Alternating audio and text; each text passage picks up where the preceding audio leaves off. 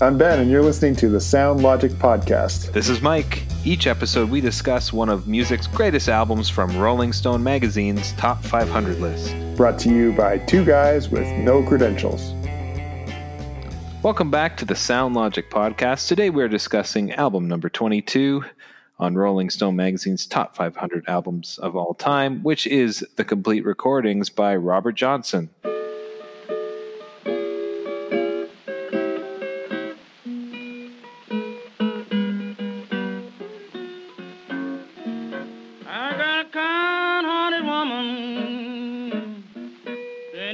You doing, Ben? Pretty good, although back-to-back compilation albums uh, certainly has me pause a little bit. Yeah, I don't want to take the lid off the jar just yet, but I think there's some issues with the compilation albums, but I don't also don't want to throw the baby out with the bathwater.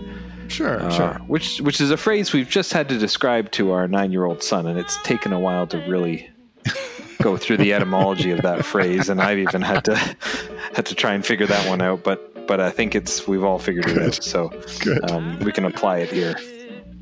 This is a massive album. Um, Yeah, I've never listened to it all the way through, and I'm still, even though we've embarked on this project and I've listened to it at least, still have never made it all the way through.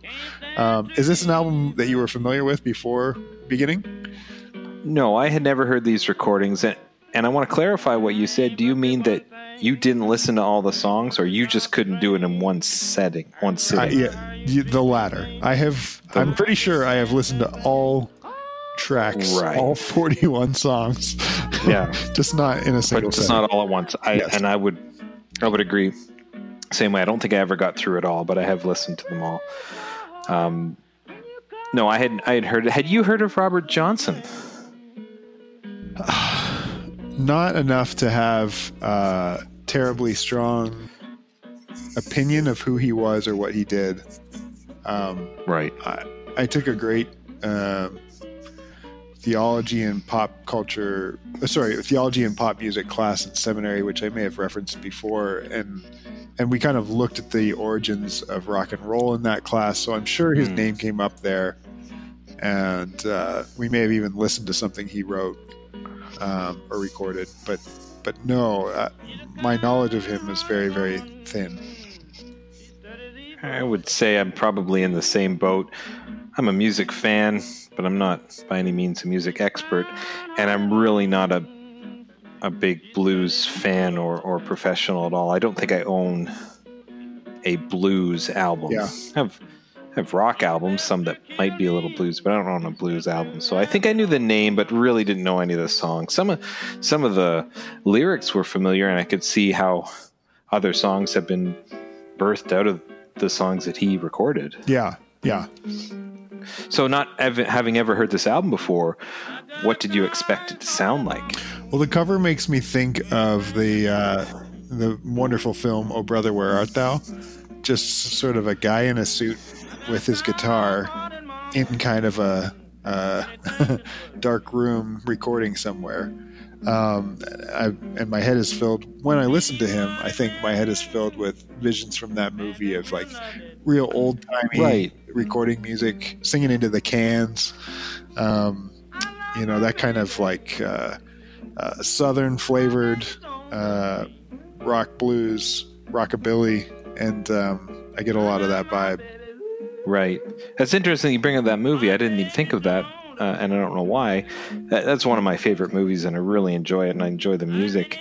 And there's a character in the movie who is the Robert Johnson character because there's a song there or there's a myth about Robert Johnson that he sold his soul to the devil at the crossroads and they meet a character early on in the movie who's a young black guitar player standing at the crossroads and they say what were you doing? Here he's like last night I sold my soul to the devil to learn how to play this guitar.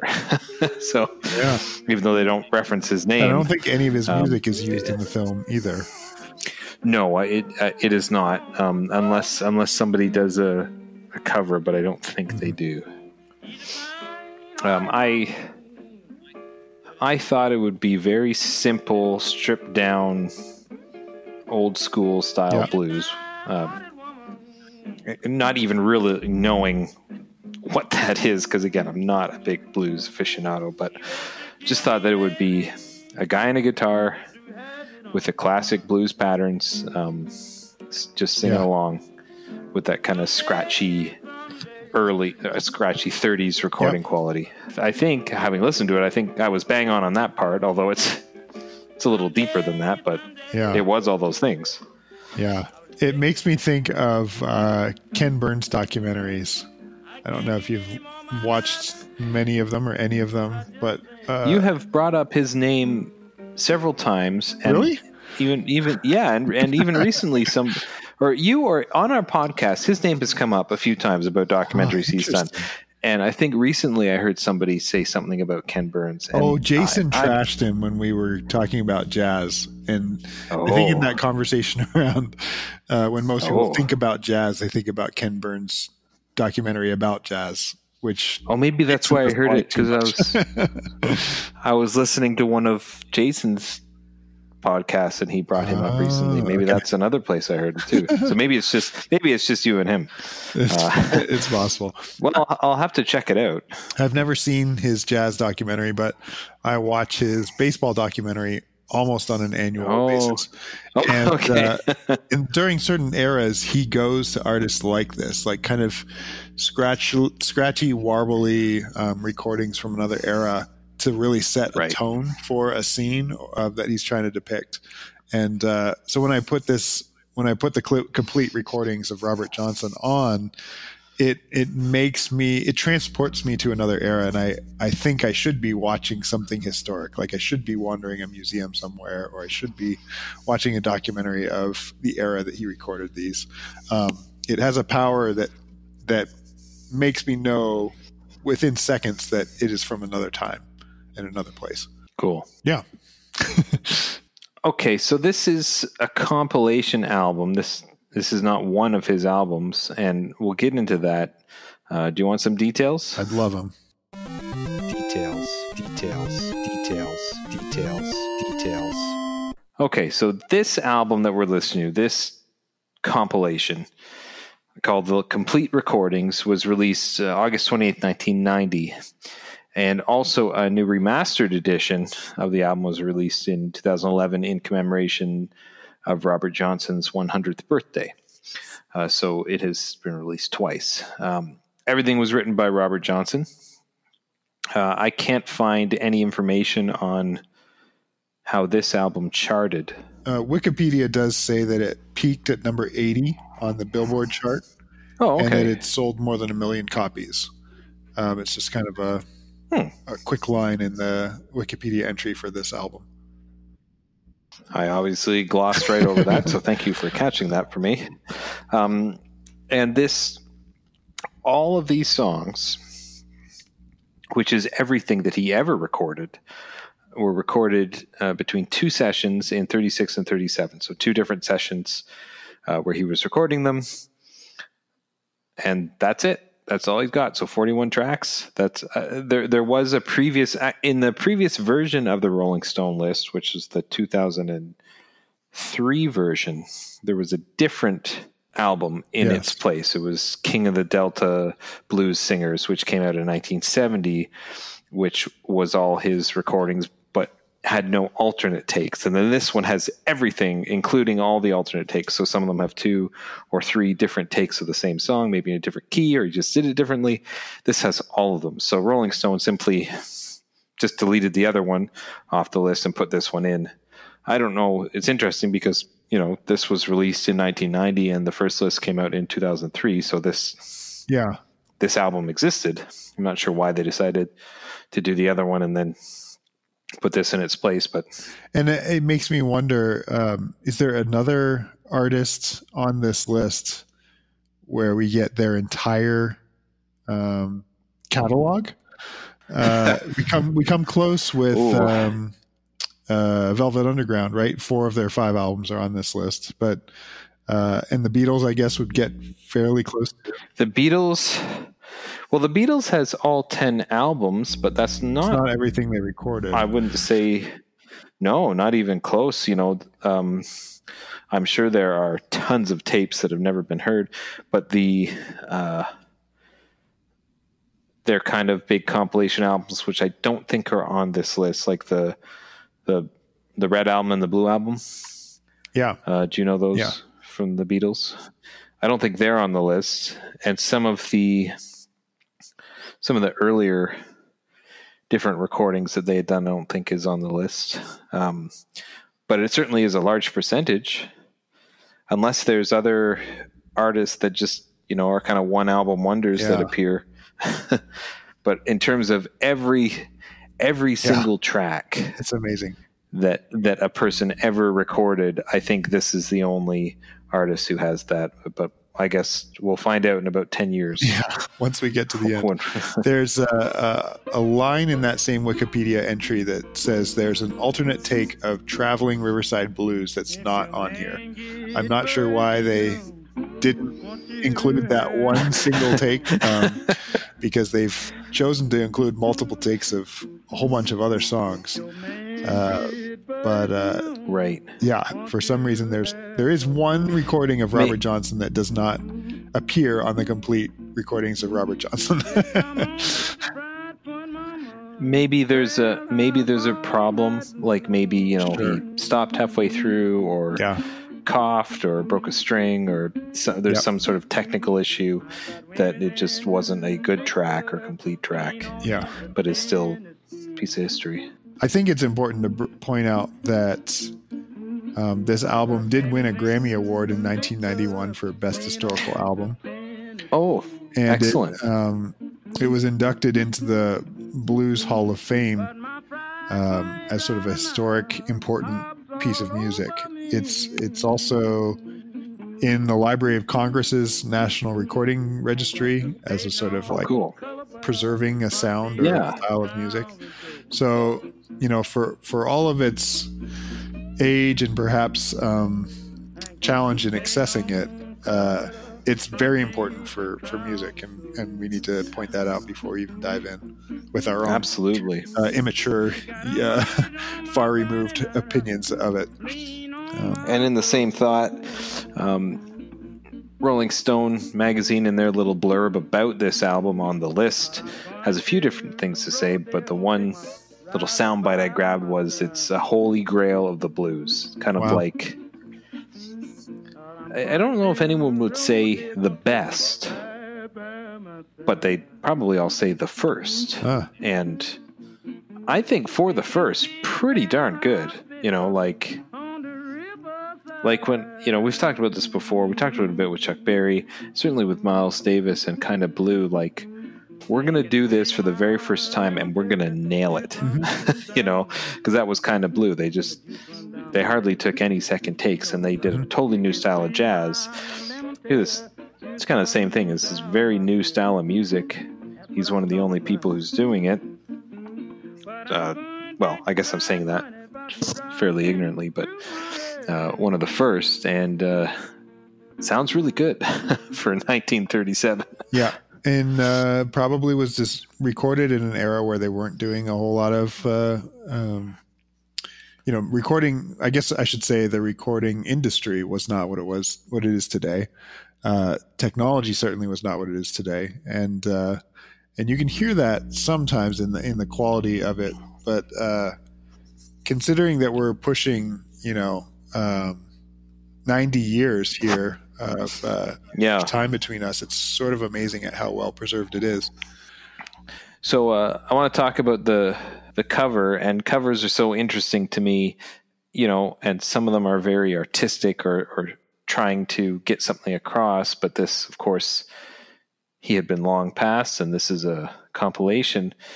It's a black and white shot, beautiful shot of Mr. Johnson sitting on a stool cross-legged with his guitar and he's holding a chord and got his thumb about to pluck and he's got a nice smile he's got a pinstripe suit on very nice suit um, with a hat almost fedora style not quite fedora uh, and i like how it's you know very sign of the times tilted tilted uh, sideways on his head which would have been very common in the 30s to wear your hat like that, and, and uh, yeah, it's, it's Yeah. just a it's a nice photo. Um, and you know, it's grainy. It almost looks, and I don't know if this is added intentionally, like it's been folded. Like there's a couple lines down the middle. Um, Mhm. Like almost there was some damage on the image, whether that was added or whether that was one of the few images of him. Uh, and then on the side, just in big white block capital letters, just says Robert Johnson with a red underline, and then the complete recordings kind of stacked. Um, so not not a ton happening, but a really, a, and and I'm going to talk later about how kind of the image here and what I think of when I think of you know old timey blues singers uh, does not jive when I hear some of the lyrics. Uh, in you know, I, I see this uh, nice looking, smiling, gentle looking man with a guitar. You know, what's what's more wholesome than that? Mhm. but there's some uh, fairly mature issues being tackled in the lyrics of the songs. yeah, to say the least. yeah. It's a great it's a great image. Um, I can't decide if it's the smile on his face, but something about it makes me think this is a guy who doesn't actually play guitar. And, Oh. uh, which is funny for you know a renowned guitarist to to give off that vibe. I don't know if it's because he's holding a chord way up the neck, uh, uh, and you know I don't I don't often think about like if someone if I'm holding my guitar and someone says hey smile, my hand's probably not way up the fretboard Right. uh, to take a picture.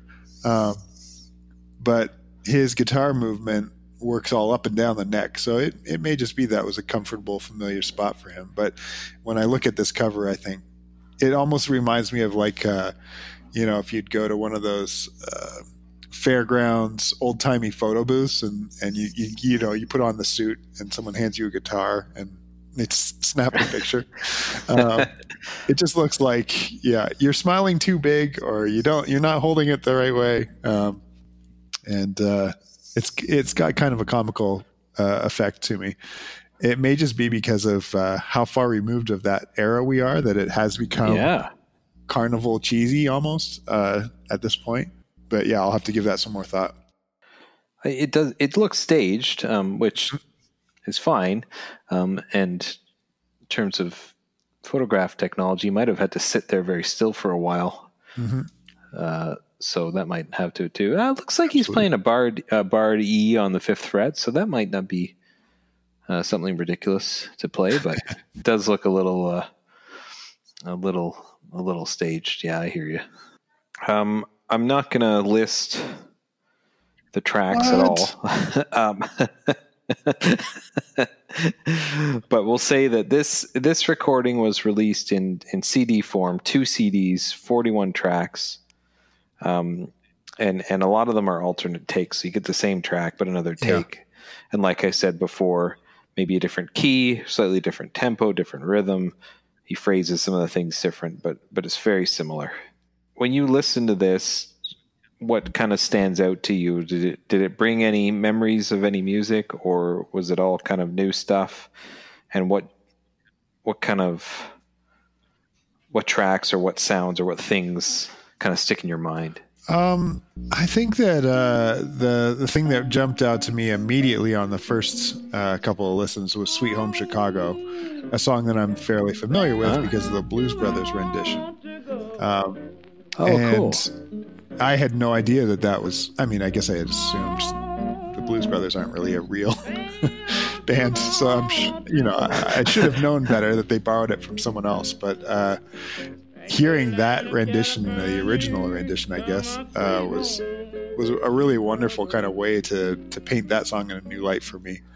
Um, the very first track, "Kind-Hearted Woman Blues," uh, I'm not sure if it's because I've listened to this album now a number of times, uh, but it has a familiarity with it as well that um, I can't quite place where I might have known that from or whether I'm just making it up because I've listened to a couple of times now. Um, beyond that, uh, there's a lot of very similar kinds of sounds in these songs, and and what pops out then is the the uh, lyrics, uh, especially in some of the titles. I just think um, you know that it paints a, a really beautiful uh, picture of life when your songs are called like they're red hot, crossroad blues, um, hellhound on my trail, uh, drunken hearted man, stop Yeah. breaking down blues, Yeah. honeymoon blues. Uh, there's just some really great. Uh, I don't know. It really puts you into a. Uh, I guess, like I said earlier, uh, transports you to a different time, and uh, almost instantly. Yeah. How about you? What stands out when you go through this ma- massive list?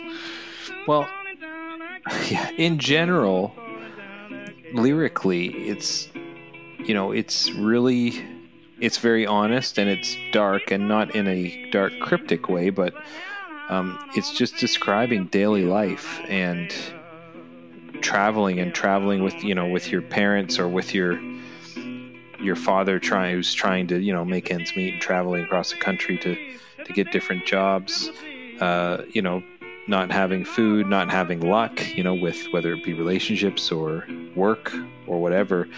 And remember that we're they're nearing the end of the Great Depression, but that's going to be his his Yeah. reference point to his songwriting is growing up as a, a, a not only a American but a black man in the South. Um, or is he from the South? I guess I shouldn't say Yeah. that. Yeah, Delta. The challenge of um, his biography is that we don't have much to go on. Right. Yes. Uh, his his death certificate wasn't found until like 30 years after he died. That's right. Um, there's some questions about whether he was born in 1912 or 1913.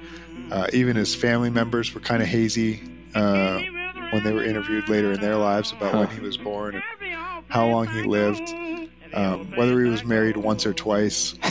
Um, one of the things that like gives him some context and time and place are the um, the notes from the recording studio. So the, these you mentioned they were almost all recorded at the uh, two recording sessions. And, you know, just writing your name down for the studio time was where we get sort of reference point then for the rest of his life. So Wow. not only is this a capsule of his entire music career, it's what his fans have used to try and extrapolate um, the trajectory of his very short life. Yeah. Um, I think he was only uh, late twenties. Yeah. Um, based on different guesses, uh, and and yeah, from from Mississippi, so from the the deep south. Right. Uh, but yeah, really interesting kind of, uh, and the whole selling your soul to the devil uh, narrative just casts him in this really mysterious, virtuoso,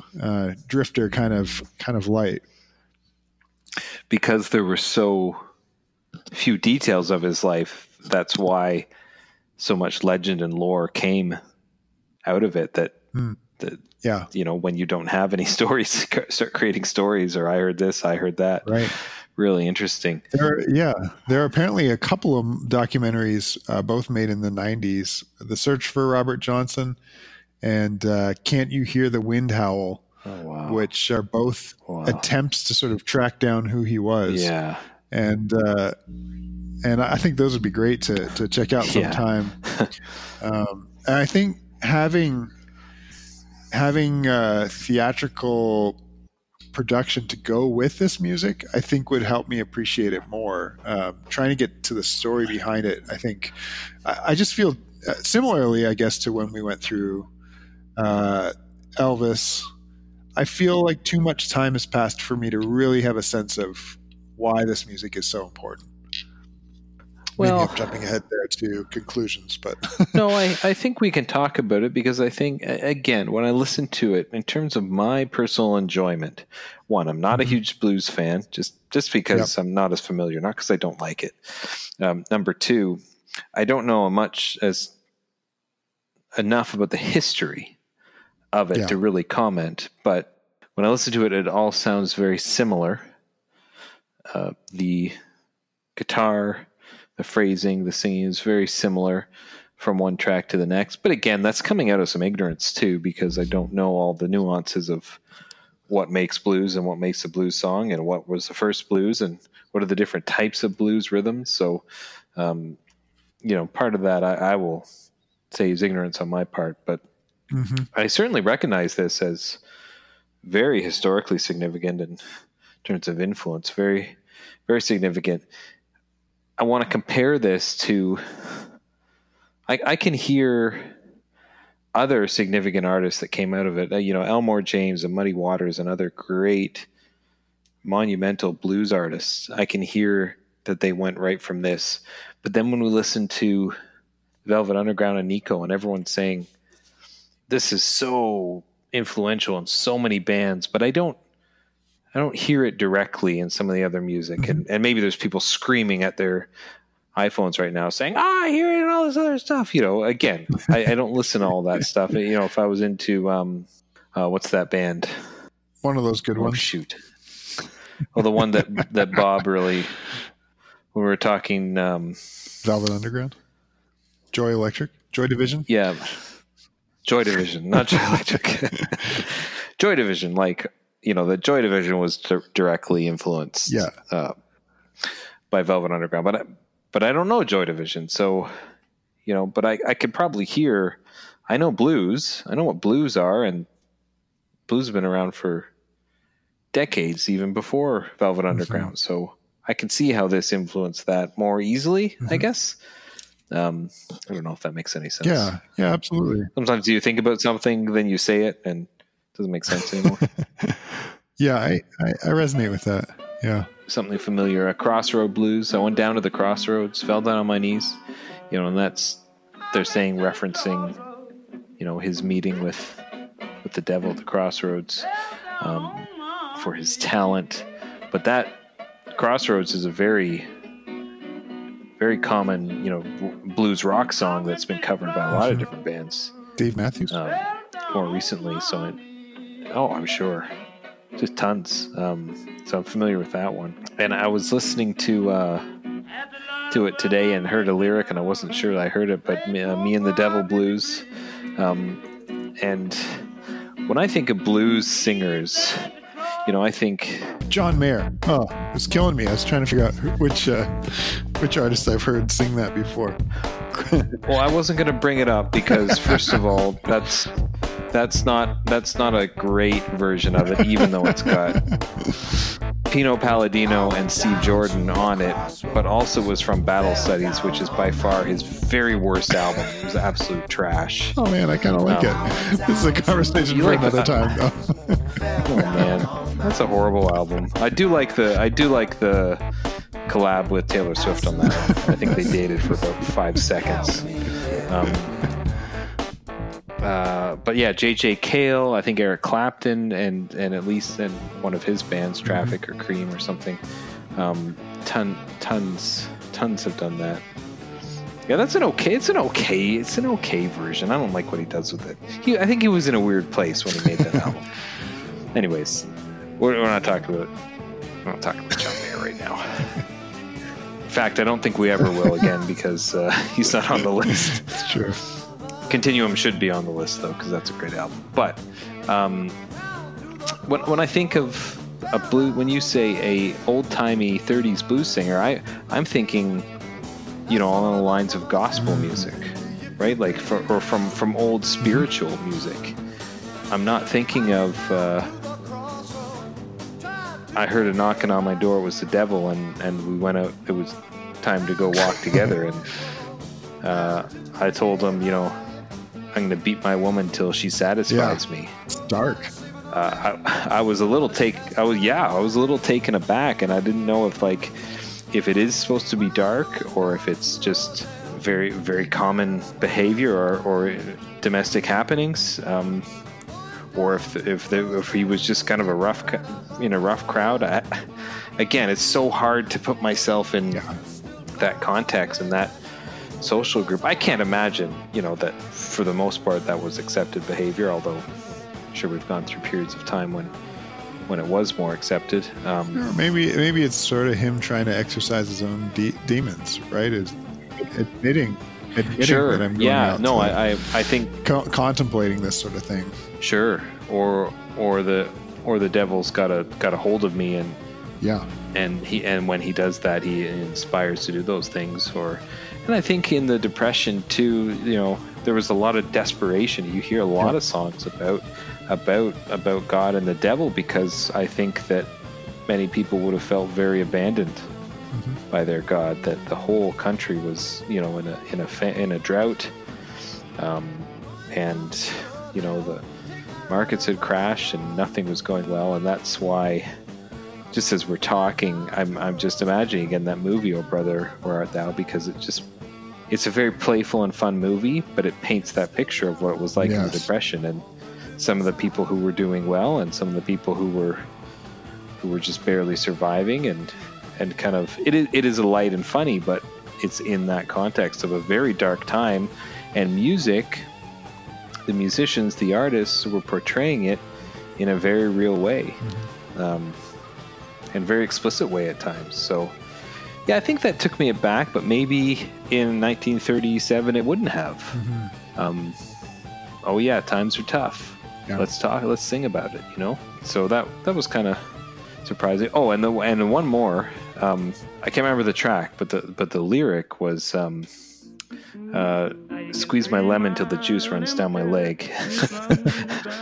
And he's and he and he speaks after the line you know, you know what i'm talking about. It's like yeah i think we got a pretty good idea robert what, what that what that's all about.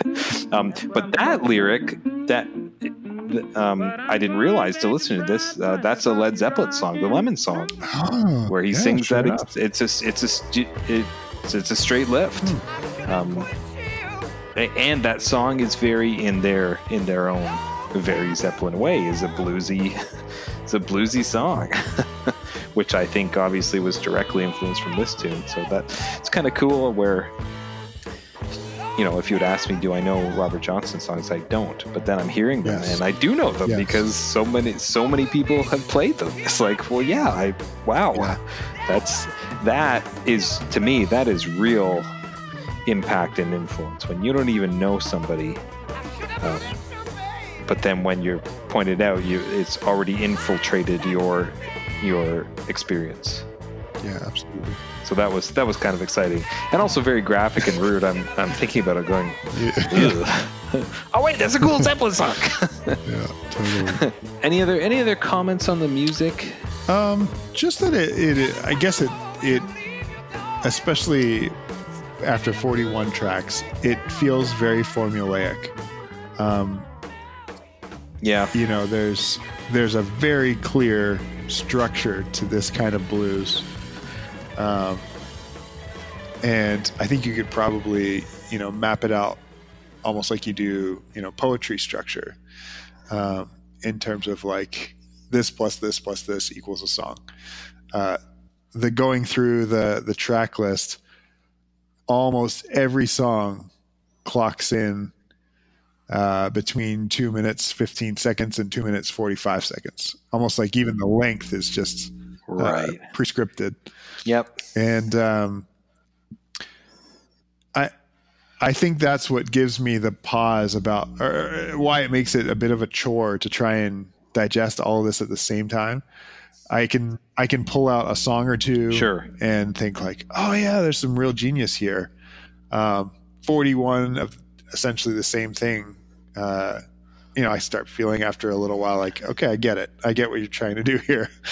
Um, Yeah, yeah, for sure. I, f- I felt, you know, although the music is, is good, I felt it more to me like a hmm, history textbook or a, a large display in a museum that should all be there and needs to all be there and displayed. Yet, when I see a large display at a museum on one topic, I'm not necessarily going to read every single piece, every single article there, or go look at every artifact. I will pick out a few and get the sense of it and go, "Oh, that was neat. I'm glad I I'm glad I have this knowledge now." and I may never come back to this museum again. And that's okay. And, but I'm glad I know about it. And same with this album. And I'm not trying to to knock it or be negative about it at all. But it's like I'm glad I listened to it. I'm glad I know about it from at least a historical point of view. And I'm glad I've been able to connect the dots between some of the things I enjoy now and have heard before.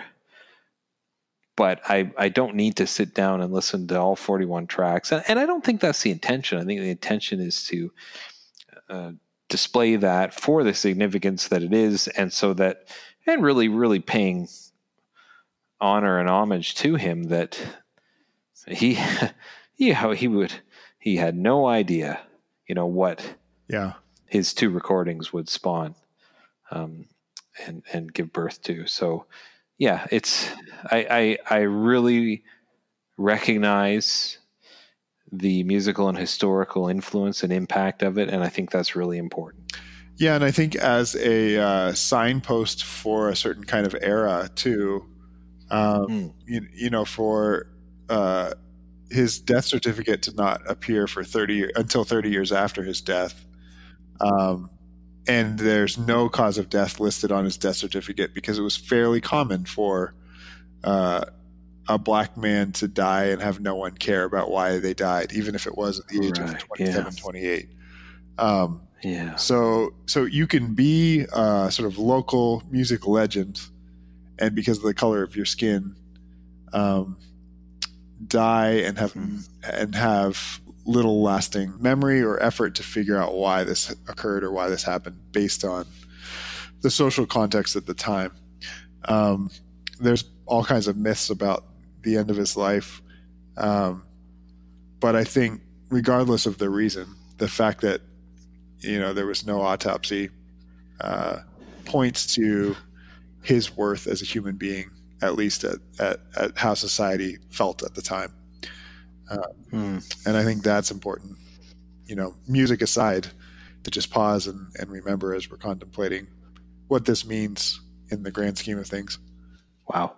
Uh, that stop recording. We're done. That you did it. You did it. Shut it you down. did it. Well said. Yeah. Yeah, join us next time. Um, yeah, yeah, well said. Um, and I want to transition here. So, given all those things we've talked about and how important and significant this is, is it still relevant that I guess the music? Yeah, What do you think? I. Phew, it's still relevant. Go ahead if you've got an idea here. Yeah. Well, okay, I'll let me say this. This this I feel again, not a blues guy. This is blues in a very pure and original form. So it's extremely relevant if you're a blues student or fan or player. Very relevant in terms to your education and your practice as learning where it comes from and how to build from it. I would say not necessarily relevant in a mainstream mm-hmm. music setting. You know, you're not going to go to the club and hear Robert Johnson. Maybe some some tripped out uh, dubstep version of it, uh, but um, I, I'd say yes to the to the blues people. It's very relevant. Yeah. I think I just have so little understanding of that world that it's hard for me to pinpoint what its relevancy is. Well, and and to blues like blues music is still created. You know, Yeah. you can't say that people are, are well, maybe some Yep. bands, but people are still making uh, disco or still making I don't know certain you know types of subgenres of music, but people are still making jazz and Yeah. country western and you know et cetera et cetera Mhm. so that people are still making blues music that although the instrumentation the technology is very different the the form is still very similar you're going to hear this you're going to go to a blues club and you're going to hear this. You're going to buy a brand new recording that could be up for a grammy in the blues and it's and it's going to be blues. It's going to be like this. So uh, very relevant but in that genre. Yeah, I think that's absolutely right. Eh, Well, and uh, yeah, and you can probably pop into a blues club tonight in the Mississippi Delta somewhere and hear someone up on stage playing something Yeah. that sounds Oh, yeah. pretty similar to this. I would say so. Um, so in that way, Yeah. it's timeless. Uh, if we're if we're too far from it, uh, myself included, it feels like we're we're listening to a time capsule. Yeah. Yes. Um, but for those for those who are living it still, it it is timeless. yeah, it's just it's just a part of the the genre. The zeitgeist, if you will. I feel like I never know when to use that word. Yeah. but it's one of the one of the only one of the only cool Z words I know. Um, so, I guess we've answered the questions, but does it sound dated? I mean, obviously the recording quality makes it sound dated, and the uh, the guitar style, the Yeah. vocal style. Again, we talked. You would hear it, but but it's very it sound dated, and and the lyrical content. Um, and again, I'm not saying that the lyrical content is you know is, is inappropriate or is bad. No, it's just it's just very specific to that time and that experience, and trying to convey, to express, because that's what artists do. They express what's happening for Right. regular people um, in the, in that in their experience in that community, in that culture. So I think that's dated.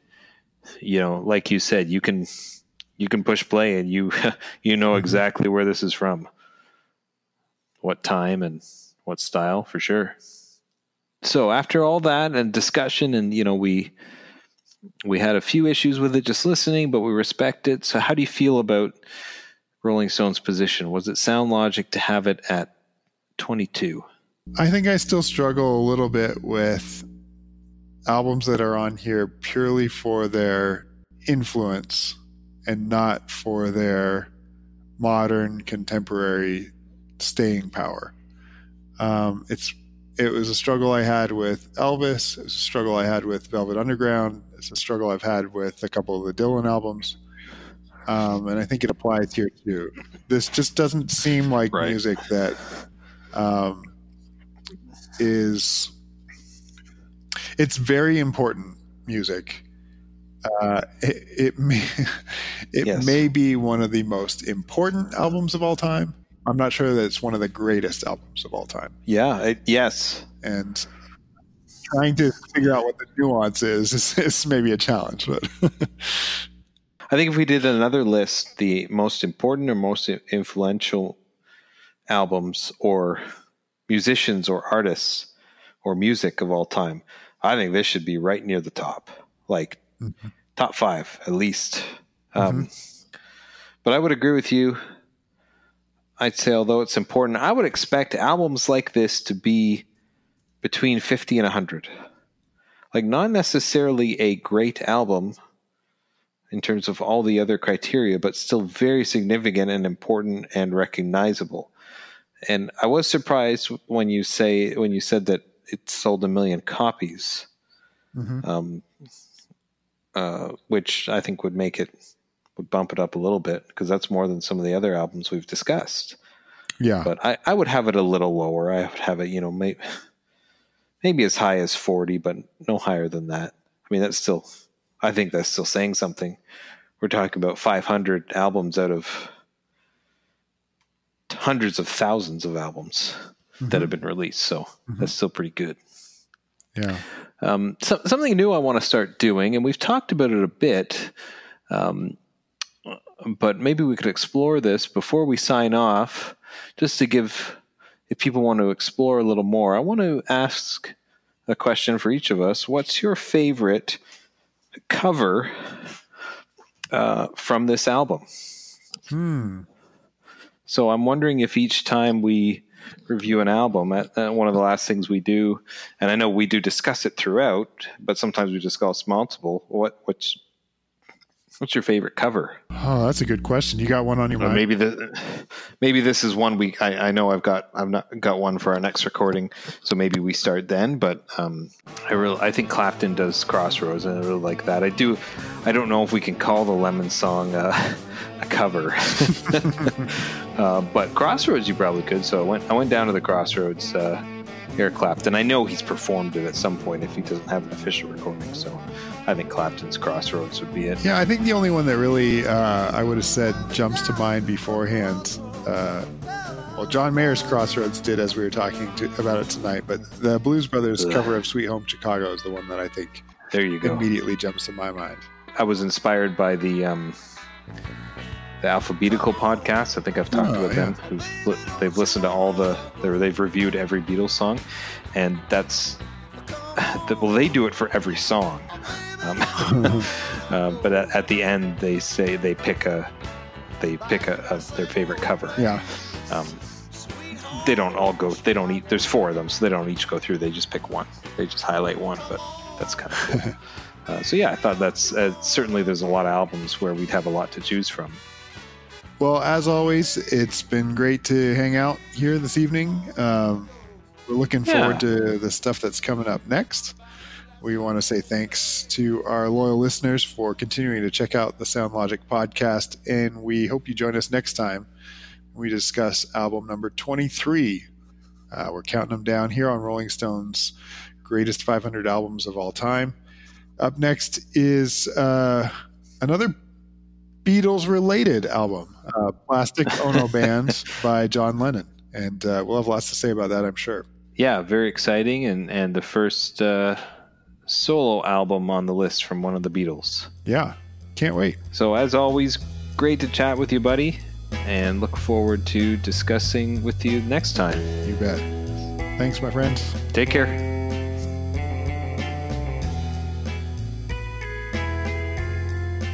If you like what you hear, subscribe on your favorite podcast app and write a review.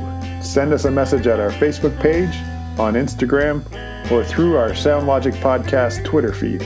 Thanks for listening.